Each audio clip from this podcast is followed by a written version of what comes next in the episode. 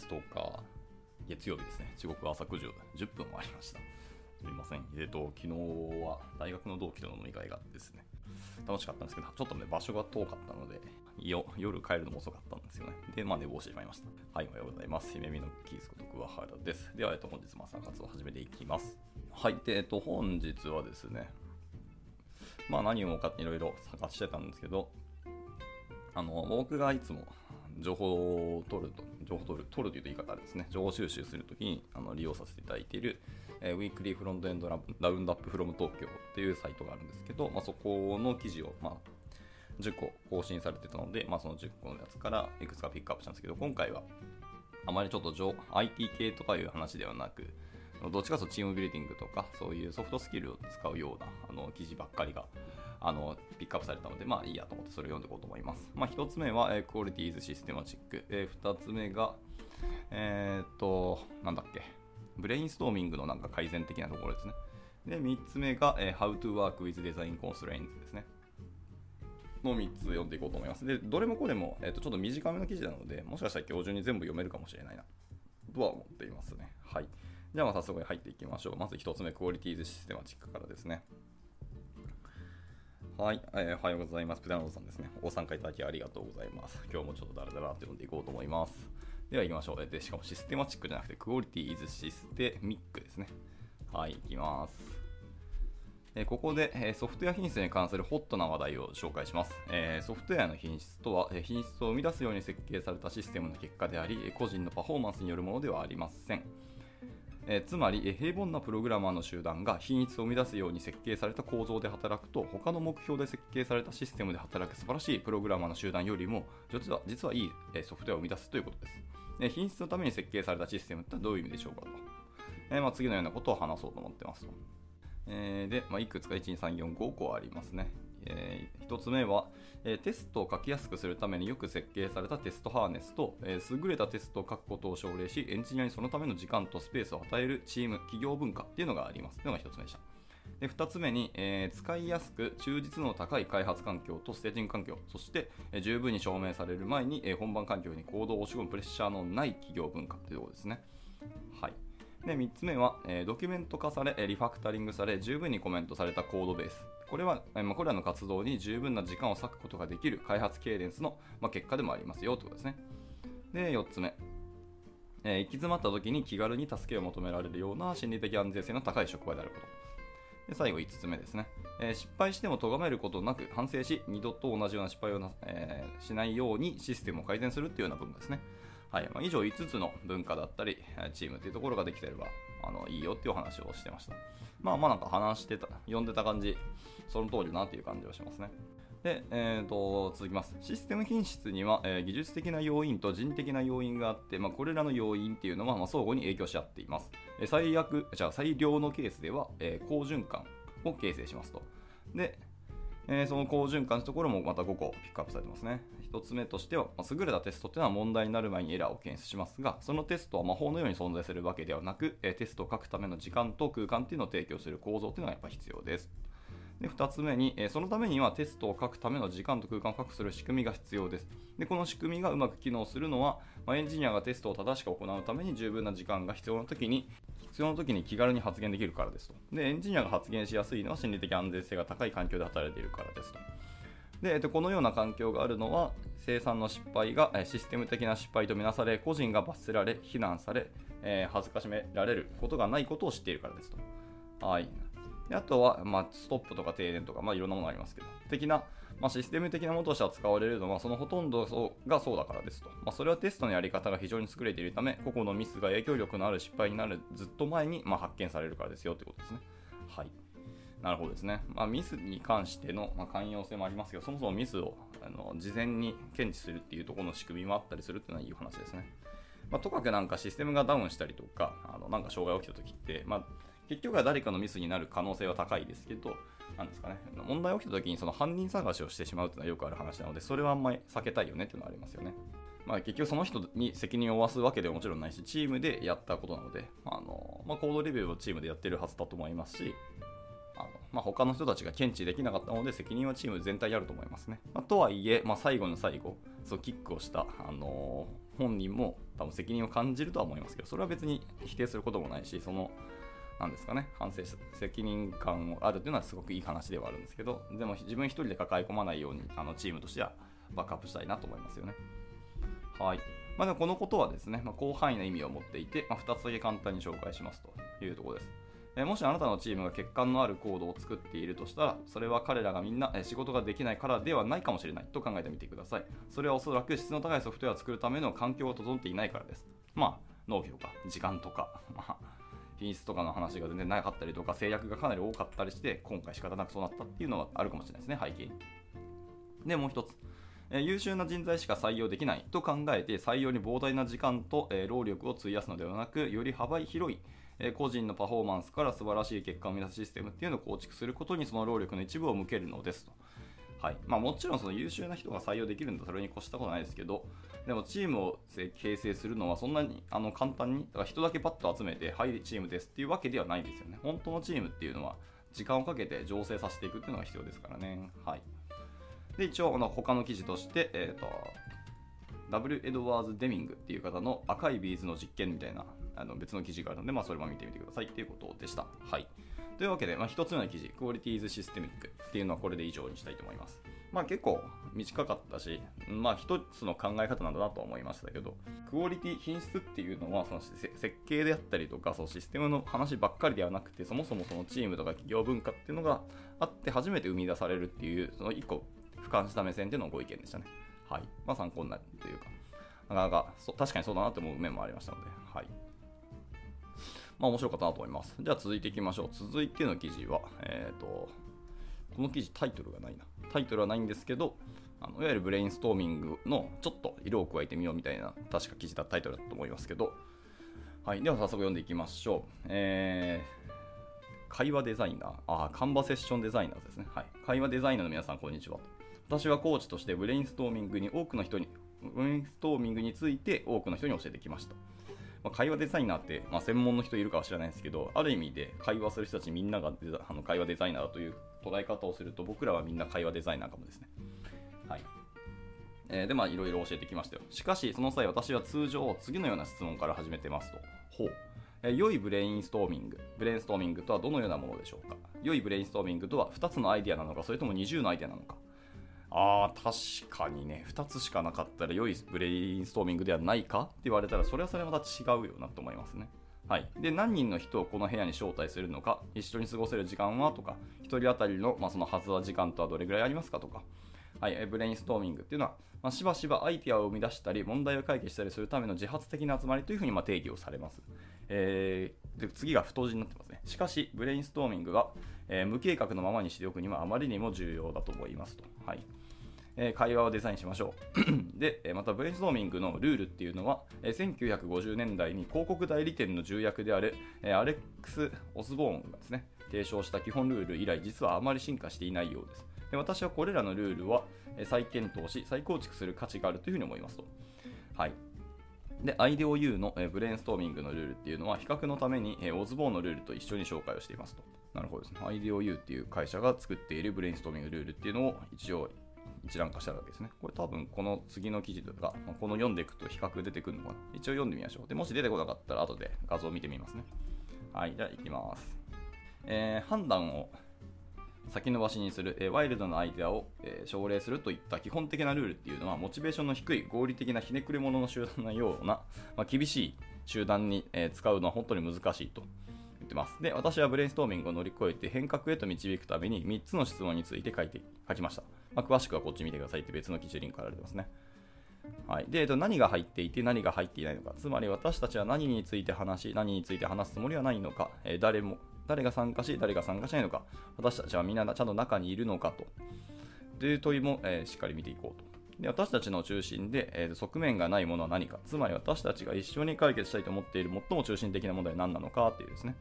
で私たちはどのようにして可能性の円で、えー、踊ることができるんだろうか私たちが何を話しているのかそして私たちの最も中心的な問いが分かったらこの課題を解決するために、えー、どうすれば可能なことを見出すことができるだろうかとはあ、はあはあ、まあ、本当いろんな問いを投げるわけですね。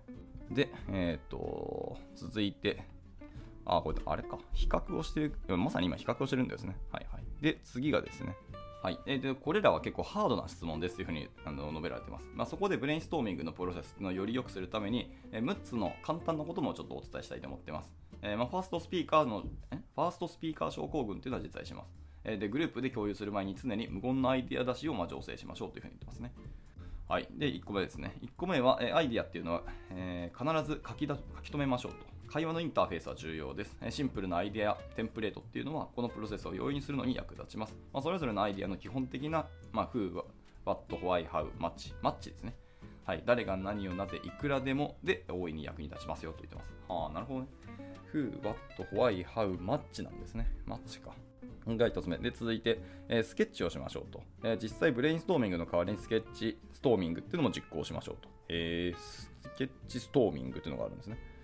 で、え、続いて、えー、物事をスローダウンさせるって言いますね。はい。2ピッツァチームっていうやつですね。ピザ2枚のルールっていうのを守っているグループでも、えー、アイデアの生成、優先順位付け、えー、批評、修正、選定っていうのを30分で行うのはまあ無理でしょう。正しく行うには90分かかるかもしれませんと言ってます。はい。で続いて、え、オズボーンの批評をしないっていうルールに従わないこと。批評してもいいって言ってるんですね、この人は。はい。えー、その IDEO っていう会社の、えーと、 Defer Judgment っていうのは少しいい話だと言ってます。えー、さらにいいのは、ブレインストーミングの、え、プロセスに判断を焼き付けることで、全てのアイデアが同じように判断されるようにすることですと。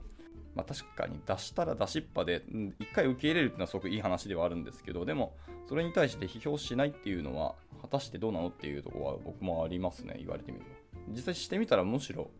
えー、いろいろ見えてきて面白いかもしれないですね。はい。で、最後、えー、6つ目ですね。私はそのアイデアの、えーワイルドアイディアズっていうルールはですね、あの使っていません、えー、悪いアイディアを出してもらい、えー、それを良いアイディアに変えてもらうんです。その方がずっとうまくいきます。ワイルドアイディアルールっていうのは使わない。まあ、だんいわゆる何でもいいとか、どんなものでもルール出していいよっていうことではなくて、まず悪いアイディアをガッと出してもらって、それをブラッシュアップする方に変える。やるんですね。で、そっちの方が実はうまくいくっていうふうに言ってると。いやー、確かにやったことないけど、これはこれで面白いですね。私のお気に入り、じゃあ、私じゃないですね、あなたのですね、あなたのお気に入りのブレインストーミングのルール、そしてブレインストーミングの段階を乗り越えるためのルールは何でしょうか、まあ、返信をして私に教えてくださいみたいな。はまた私からの連絡ではかなり少なくなりそうです。まあ、ファシリテーションマスタークラスの最後のコースになるかもしれないっていうほげほげって言ってて、まあ、ここからはいわゆる宣伝であのこの話は終了するよっていう感じでした。はい。なるほどでしたね。以上、えっ、ー、と、ブレインストーミングのお話でした。なるほどですね。で、えー、一応さっきのそうオズボーンと、えっと、 IDEO U かのブレインストーミングのルールですね。ちょっとこれ画像が荒いので、あの元記事が見たいんですけど、ちょっと貼られてなさそうでしたね。っていうところで、まあ、読んでみます。で一応 IDEO U だけはあの文章短いんで読めなくはないなって感じですね。1つ目は Defer Judgment、2つ目は Encourage、エンカレッジワイルドアイデアスですね。はいはい。3つ目は enabled as a で、4つ目は stay touched on the で、次が、one conversation as a team と、あ at a team ですね。はい。6つ目は読めないですね。で、7つ目に go for quantity ですね。ははは、質に持っていくってところですね。あのー、この記事でもなかなか後でリンク共有しますので見てみてくださいというところです。まあ確かにですね、アイディア出しのところに、その最後のやつ、僕、最後2つですね、批評するっていうのと、あれですね、あのいい悪いアイディアからブラッシュアップするってこの2つだけでもなんかブレインストーミング今までやったことなかったので、これは面白いですね。別にチームでやるだけじゃなくて、自分自身の中でもアイディア出しする中で、1回それをやるのは全然。じゃあ、えっと、ラスト3つ目ですね。えー、How to work with design constraints の記事読んで終了しようと思います。これかなり短いんですけどね、これもね。はい。この方は、なんか Apple のデザインを今回参考にされているのかな？話にネタにしてるっぽいですね。はい。いきます、えー、古いことわざに人生からレモンをもらったらレモネードを作れというのがあります。When life gives you lemons,、えー、make lemonades って書いてますね。そういう一応ことわざあるんですね。すみません、僕は知りませんでした。はい、で多くのデザイナーはその制約をレモンとみなしますが、えー、優れたデザイナーは制約からレモネードを作るのですと。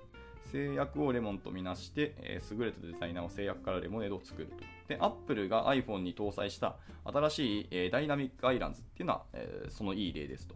えダイナミックアイランドの核となる制約とは、えカメラやセンサーのハードウェアをディスプレイと同じ面に配置しなければならないということです。えディスプレイはできるだけ大きくしたいが、カメラとセンサーには、え広いスペースが必要であるという緊張関係があります。はいはい。で、カメラやセンサーの使用を妨げずに、えスクリーンを覆うことができる新しい技術が登場するまでは、えスクリーンにノッチですね、でまあ、穴ですね、を開けるという解決策が取られます。これによってカメラやセンサーの境界を確保しつつ、え画面の大きさを最大化することができます。で欠点はというと、それは見にくいということですねと。はあ、はあまあ、いわゆるパンチ穴のサイズや、えー、配置をいろいろと変えてみることはできても、結局のところディスプレイに穴が開いているっていうのは穴が全くないよりも悪いんですと。はい、じゃあどうしたらいいでしょうかというところですね。まあ確かに美しさを犠牲にするのは果たしてどうなのっていうのはやっぱありますよね。はい。で、どうするかというと、えー、ダイナミックアイランドの登場ですと。えダイナミックアイランドっていうのはその iPhone の画面上部にある穴の見にくさを最小限に抑えるとするのではなくて、むしろそれそれを受け入れて便利なものにしようとしていますと。iPhone のその画面上部にある穴っていうのは目障りな存在であることを説明するのではなく、え製品の重要な特徴になるのっていうふうに言ってますと。えー、っと、Apple は以前にもこのようなことを言っています。えー、iPod が Apple のベストセラー製品だった2005年ですね。えー、当社は、えー、同社は人気の音楽プレイヤーの新しいエビデンスえ同社は人気の音楽プレイヤーの新しいエントリーモデルというのを発表しました。で、このモデルは画面を搭載しないことで実現して、しかも安価で小さな製品になりましたと。はい、iPod なのかな、これは。で、このモデルは、え、画面がないため聴きたい曲を選ぶのが難しい。1曲ずつめくるのが精一杯。これは、え、他の MP3 プレイヤーと比較すると大きな欠点と確かに言えます。え、しかし、Apple 社はその懸念を払拭するどころか、えこの制約を受け入れ、え製品のアイデンティティの中心に据えたのですと。はい、で、この iPod は自分のコレクションからランダムに音楽を再生して、え驚かせることができるとアピールしましたと。いわゆる iPod シャッフルという名前を付けました。ああ、iPod シャッフルか。なるほどですね。という名前も付けました。はいはいはい。まあ確かにね、いきなり画面がなくなったっていうのは逆におおってなりましたけどね。いや、発想が面白かったですね。はい。で、iPod シャッフルっていうのは製品の欠点を特徴に変えました。スクリーンがないことに悩むのではなくて、それを楽しむことでより良い製品になりましたので、って言ってます。で、ダイナミックアイランドのように、レモンからレモネードを作ったのですと。はいはいはい。で、あなたはどうですか？どんな制約を利点に変えることができるでしょうか？っていう一つの投げ方、投げかけをして、えー、終了してます。はい。まあ短いですけど、まあいい例えでしたね。なるほどでした。いやでも iPod、そうですね、画面が、パンチ穴があってどうたらこうたらならば、むしろ画面なくしてしまえみたいな、すごい発想でしたね。でも結果として、今、現代の、あの、何ですか、Spotify と同じ体験になりますよね。ランダム、まあ、自分の中にある好きな音楽たちの中からそのランダムで勝手に選ばれるっていうのはなかなか面白いと思いますけど、まあ、Spotify も結局ランダムにいろんな曲をバーっとインターネットの海から探してきて、えー、とこの曲この曲って次々流してくれますからね。体験としては結構似てるものだと思いますし、そうまあ、ここ2005年の時にからあのやってきたアップルってやっぱり革新的だなと改めて感じさせられますね。ただまあ、なるほど、レモンからレモネードを作るっていうのは本当にいいことわざだなと思いましたね。まあ、歴史の偉人はうまいこと言ったもんだと思いつつですけど。はい。ではですね、今回今日3つ記事読んだんですけど、まあ、ちょっと短く早めに終わってしまいましたね。今日は開始がですね、ちょっと遅かったんで、